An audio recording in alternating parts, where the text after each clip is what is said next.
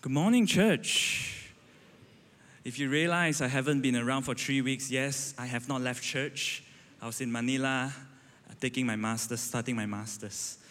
Uh, there's something I need you to pray for me. I actually lost my jacket from seminary. It's the only proof that I actually went there. So could you please pray that Grab will return my jacket to me? anyway, it has been so good over there. It's been refreshing, meeting people, learning new things. Uh, but nothing beats ministering at home. I'm just so grateful today to be here. We are continuing this series, uh, Worth Living, and my part is to build on what Jason has done last week into chapter 2. Now, thank you, Jason. Such a wonderful job done setting the groundwork. And if you remember, he mentioned that Paul planted the church in Thessalonica. He was chased out after three weeks. And two years later, he wrote this letter, which is what we see here in First Thessalonians. Now, I want you to imagine this. If you today make an investment in a company, in three weeks, the CEO left and could not be found. What will happen to you? People will start talking, right? Your mother will come to you, I told you already, don't invest. FD better. Or competitors will say, invest in me, I am better. Or the news will say, ah, this CEO is a scammer, blah, blah, blah, blah, blah. When Paul left, the church after three weeks, he faced some form of criticism as well. People talk. So when Paul wrote this part in 1 Thessalonians 2, this particular part is kind of his response to some of these accusations. And it wasn't that he was insecure. Paul knew if he was discredited, the church that he built would be discredited as well the gospel that he was preaching would have been discredited as well. And he did not want that to happen. And in this context, he defends his ministry. And if we read this text through the lens of a series, it kind of gives us the marks of a worthy ministry, or in other words, serving in a manner that is worthy. Now, every nation is really big on serving. I would estimate at least 50% of the people sitting here serve in some form of way. If you are serving for the past two years, you will face some form of tension. On one hand, as we are recovering from the aftermath of the pandemic, inflation that we face, economic instability, and so on, there is more demands on our life than ever, right? We need to work harder, we are stressor, and so on. On the other hand, as we desire to grow as a church, the needs of the church grows as well. People from Puchong have to drive all the way to Setapak, to Bandar Rimbayu to serve. So there's this tension. I want to serve sacrificially, but what about my own life? How can I serve without being burned out? What makes a mark of a worthy ministry or good kind of serving? Is it the person who served the longest, the most sacrificial, the most talented, who created the greatest impact? Today's text, my desire is it is able to answer some of these questions. It may not come directly, but hopefully, as you allow the Spirit of God to work in you, the truth of the text, coupled with the discernment of the Spirit, will give you the wisdom that you can take back and apply in your own situation. So, Father, as we come today, we serve because of you. And Father, you know the tension that we face. How much should we serve? How far should we go? Lord, we don't know the answer, but enlighten us and give us the wisdom. Help us see what you see. In Jesus' name we pray. Amen. All right, you guys doing good? Let's jump right into the text. Verse 1 For you yourselves know, brothers, that are coming to you was not in vain. Now you can see this phrase, for you yourselves know, or for you know, as you know, it keeps recurring throughout the passage. It's kind of like Paul saying, You already know. It's so obvious, it's so evident that what I'm saying here, you already know. I don't need to say it, but I'm saying it to remind you.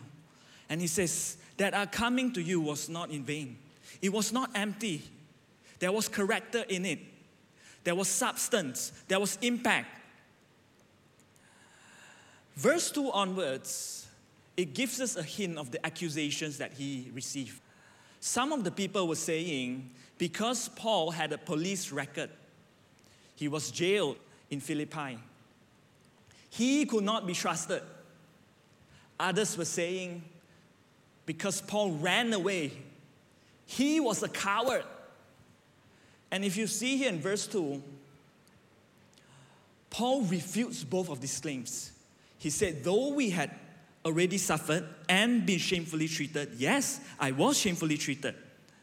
As you know, we had boldness in our God to declare to you the gospel of God in the midst of much conflict. I'm not a coward. I'm not untrustworthy. My boldness comes from God. I really like this part of the passage. Many times, we seek to be comfortable right? I've met man, many people and they tell us, I'm comfortable leading one life group. I'm comfortable serving this ministry. If we are always comfortable, why do we need boldness in God? I don't need boldness to be comfortable, right? And I was reflecting on this when I was in seminary. In my cohort, there were 27 nations. So every day I hear these crazy stories and wondering what am I doing? I hear this guy is from Uganda. Did you know in Uganda, the average age of the country, not the church, yeah, the country is 15 years old. So this guy is about 20 plus, maybe. He comes up on stage, he says, I'm the erudite, I'm the elder of the church. A whole generation of Ugandans were wiped out by HIV, so their age is very young. Now, this guy, 20 plus, he's planting churches, he's starting foundations to help kids. Another guy, he comes from Myanmar. Myanmar is going through a military coup. And he said, Every day I can hear grenades, I can hear shootings. And they're trying to do church in that kind of an environment. I have another friend who's from Vietnam. And he told us this statistic, it's very interesting. For the longest of time, Vietnam faced persecution. Police would come after them, they would be kicked out of their families. And this guy says, if police come, I will preach to the police. There was that boldness in him. In fact, he said, when the persecution reduced, the number of Christians actually reduced. When the persecution increased, the numbers of Christians actually increased. There is something when we are put in a spot where we need to depend on boldness in Him. And I'm asking myself, have I stepped out enough? And I hope you can ask yourself this question. If you are an introvert and you love coming early to church and sitting in a corner, soaking God's presence, that's great. But I promise you, your experience of church will be very different if you join the usher team, you join the prayer ministry, and you start interacting with people. If you love a community, you have so many friends in church, you are so comfortable, you share life, you cry together, you encourage each other, that's great. We love community as well. But I guarantee you, your experience of the gospel will change if you join a platform, you don't know anyone, everyone is unchurched, and you have to think how to reach them, how to love them and care for them. The first mark of a worthy ministry are we in a spot that requires boldness in God? Let's move on. Now, verse 3, it also tells us another accusation uh, that Paul received. Thessalonica, if you remember Jason's map, is in the middle of a famous highway called the Egnatian Way. When you are on a highway on a central region, you attract different cultures into the city, right? When you have multiple cultures, you have multiple religions. Now it's interesting because many of these religions were missional minded. But their motive was to go to a group of people, take everything they can from them, and move on to another group and do the same thing. Paul's haters were saying, Paul was like that as well. He's a greedy guy. He's trying to take everything from you. So, this is what Paul said. For our appeal does not spring from error or impurity or any attempt to deceive. But just as we have been approved by God to be entrusted with the gospel, so we speak, not to please men, but to please God, who tests our hearts. For we never came with words of flattery, as you know, nor with a pretext of greed. God is our witness. Nor did we seek glory from people, whether from you or from others, though we could have made demands as apostle of Christ. Now, the big reflection point is very clear. I've highlighted it here. Are we pleasing man or are we pleasing God? Again, I'm reflecting of this and I apologize if I'm using myself as an example because it's about motive. I don't know all the motives, but I can know mine. And I realize as I serve in the church for over 10 years, many times it's not because of pleasing God. I remember my first ministry was in the worship team. I served as a bassist. And I thought, oh, if I serve in the worship team, it's quite cool. Maybe people like me, maybe got girls who like me, I don't know. But I chose the wrong instrument, lah. nobody know what bass I was playing, right? and I was really horrible. So, but that was my motive. No. And I remember serving campus ministry. How I decided to serve was one day we were in a car. So it's three of my friends, and they said, Oh, they are going for call meet. And I was thinking, I don't want to be left behind. lah. I also want to go for call meet. And I started serving campus ministry. It's funny, but I did not start out to want to please God. And I realized even now, as I am supposed to be maturing in God, I realize many of my language is still always about myself. If pastor asks me to do this, my response will be, I like this, I don't want to do this, this is difficult for me, I'm not good in this. It's always about me. Have I asked, what is it that pleases God? And I realized what I'm good at is this I'm not good at pleasing God. I'm good at pleasing myself within a boundary that I think is pleasing to God. Now, follow me. My way says if this whole thing is pleasing God, this tree thing pleases me as well. I'm going to do this tree. And I tell others I'm pleasing God. Pleasing God is saying, Lord, whatever you ask, I like it, I don't like it, I seek to please you. That's a world of a difference. And I want you to help me, and I'm going to help you. We'll help each other the next time a leader or a pastor comes to us. On top of asking questions, the practical questions that we always ask, let us add this question What is it that's pleasing to God? Can we do that? Second mark, serve in a way that's pleasing to God. Now let's move on very quickly. This part, Paul talks about the love for the church, his love for the church. And I'm going to read it to you. But we were gentle among you. He likens himself to a mother, like a nursing mother, taking care of her own children. So, being affectionately desirous, or another version says, I so loved you. We were ready to share with you not only the gospel of God, but also our own selves, because you had become very dear to us. I realize that the way we use love in our generation is often very different from how the Bible uses it. How we use love is like this I fall in love with that girl, and I want to date her exclusively and take her for myself. I like this burger so much, I love it that every day I have to eat it. I love this K pop group BTS that I need to attend all their concerts and buy all their merchandise, so maybe they will notice me. The world has perverted the use of love. It's about taking. Whenever the Bible uses says the word love, it's always about the giving of oneself. It says here, Paul shared himself with them.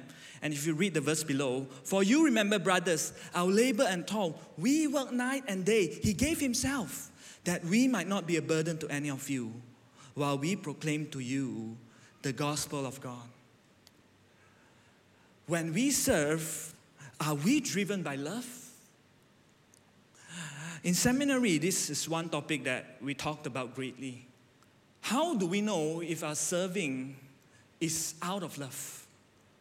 And my professor said this every time you serve, take a pause. Are you thinking about yourself or are you thinking of others? For example, I'm going to seminary. If I'm thinking about myself, uh, so I can be more credible, so people think that I'm smart, I should repent. And I ask God to shift my heart. Lord, how can I take what I've learned and what I experienced to share it with my church? If I'm preaching up here and all I'm concerned is, am I talking well? Am I funny enough? Am I looking good? I should repent. Lord, shift my heart. How am I helping the church here encounter you? And it's the same for everything. If you're an usher and all you're thinking is, uh, do I look good today? Am I confident? Will people think I'm awkward? Shift your thinking. Ask God to help you. Think about others. How can I help them feel warm as they step into the church? Same for the worship team. You're thinking, am I singing in tune, blah, blah, blah. Think about how can I help the congregation use me as an example to worship you. And you get the gist. Imagine if all of us start making that shift from thinking about ourselves to thinking about the people around us. Now that's love. One of the people that I met, his ministry is about opening his home, and they call it an open house policy. So he would welcome anyone or orphans into his home and consider them as sons and daughters. There was a group of people, a mother with five children, I believe, who begged him to adopt the children. There are many details I cannot reveal, but he adopted them, fed them, gave them a shelter, gave them finance, Years later, the relationship turned sour, and the daughter raised a court case against him. If you are thinking about yourself, this is what you'll do. I've already done my part. I fed her, I financed her. She's an adopted daughter. She doesn't want, it's okay, lah, I give up.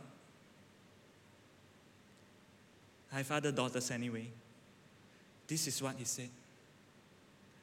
She's my daughter. I am not going to give up on her. And he sat in the courtroom, daughter accusing him. The only thing in his mind, how can I reconcile with this daughter? That's love. That's thinking about others ahead of ourselves. That is driven by love. Last part. Paul here talks about the church that he has raised up the fruits that he had borne. And if you see here, he likens himself to a father. For you know how, like a father with his children, we exhorted each one of you and encouraged you and charged you to walk in a manner worthy of God, who calls you into his own kingdom and glory. He used all kinds of ways to encourage them. He pleaded with them, he challenged them, he charged them, he guided them. But it wasn't only vocal, he himself led that life. How holy and righteous and blameless was our conduct. In other words, while asking others to live in a life that was worthy, he himself first lived a life that was worthy. And look what happened. For you, brothers, the church here became imitators of the churches of God in Christ Jesus that are in Judea. For you suffered the same things from your own countrymen as they did from the Jews. Paul likened the church here not only to himself, not only to the fellow apostles, but also to Jesus. And look at this. For what is our hope or joy or crown of boasting before our Lord Jesus and his coming? Is it not you? For you are our joy, glory, and joy. Paul was saying, when the Lord Jesus comes eventually, he's not going to tell Jesus how much money he made, or how many sermons he preached, or how much he knows. He's going to tell them, Jesus, these are the people that I have brought to you. That is the glory and joy. The marks of a worthy ministry bears fruit. It's not meant for us to walk alone or go through the motions alone. It's meant for others to come alongside us, stand with us, share the same load. And I know many of our concerns are is this person equipped enough? Is he ready? And those are valid concerns. But I'll share with you a story that Pastor Steve uh, Murrell, our founder of Every Nation, he shared with us. This was the first church he planted in Manila. So uh, they were there on a one month missionary trip. And every day, Pastor Rice Brooks, the co founder, he would preach the gospel, and Pastor Steve's job is to, at the end, go up and pray for the people and then lead them to a room where he explained the gospel and challenged them. Now you start reading the book of Mark. So that was his role. Three weeks into the mission trip, now every day they are preaching, yeah, so people got saved and so on. Three weeks in, they realized they are going to leave. And uh, on the last day of the third week, they called in the people who were saved previously. And they said, Tomorrow, Pastor Rice is going to preach, but I'm not going to one, be the one up there praying for people. You are. And the people got shocked. But I'm only three weeks, some only two days. And he asked them, Where are you in the Gospel of Mark? Some say chapter 6, you are six chapters ahead. Some say chapter 3, you are chapter 3 ahead. You're three chapters ahead. Some said, I'm already in Acts, Well, high performer. You are very far ahead. You are the senior already. And they stood up there the next day and they prayed for the people. Now, were they ready? Maybe not.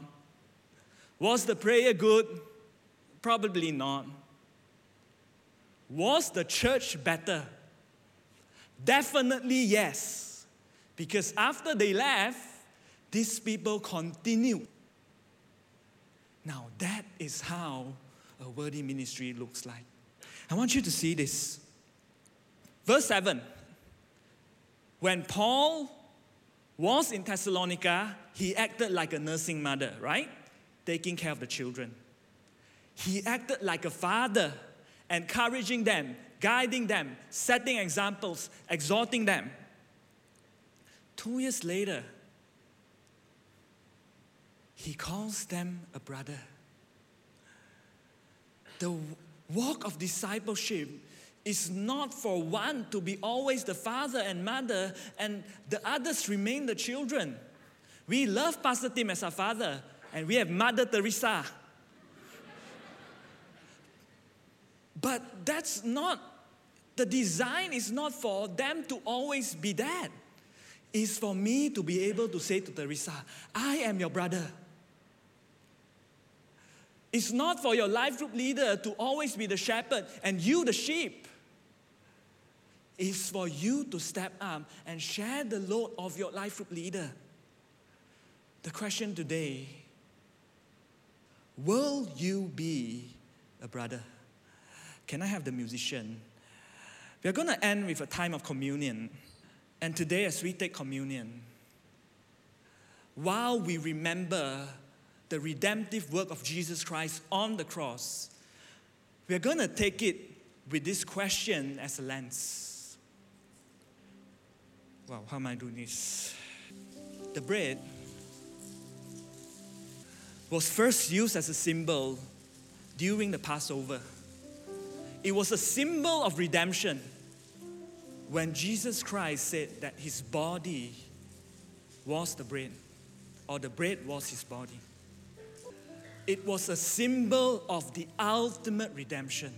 And we are so grateful, don't we? But there are many out there who has not received this redemption. As we take the bread, ask ourselves, am I going to be a brother and take part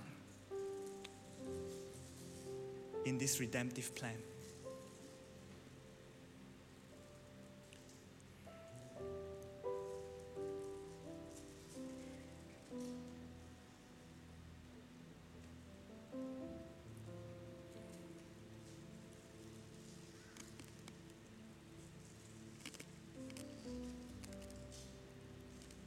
The cup or the wine represents the blood of Jesus.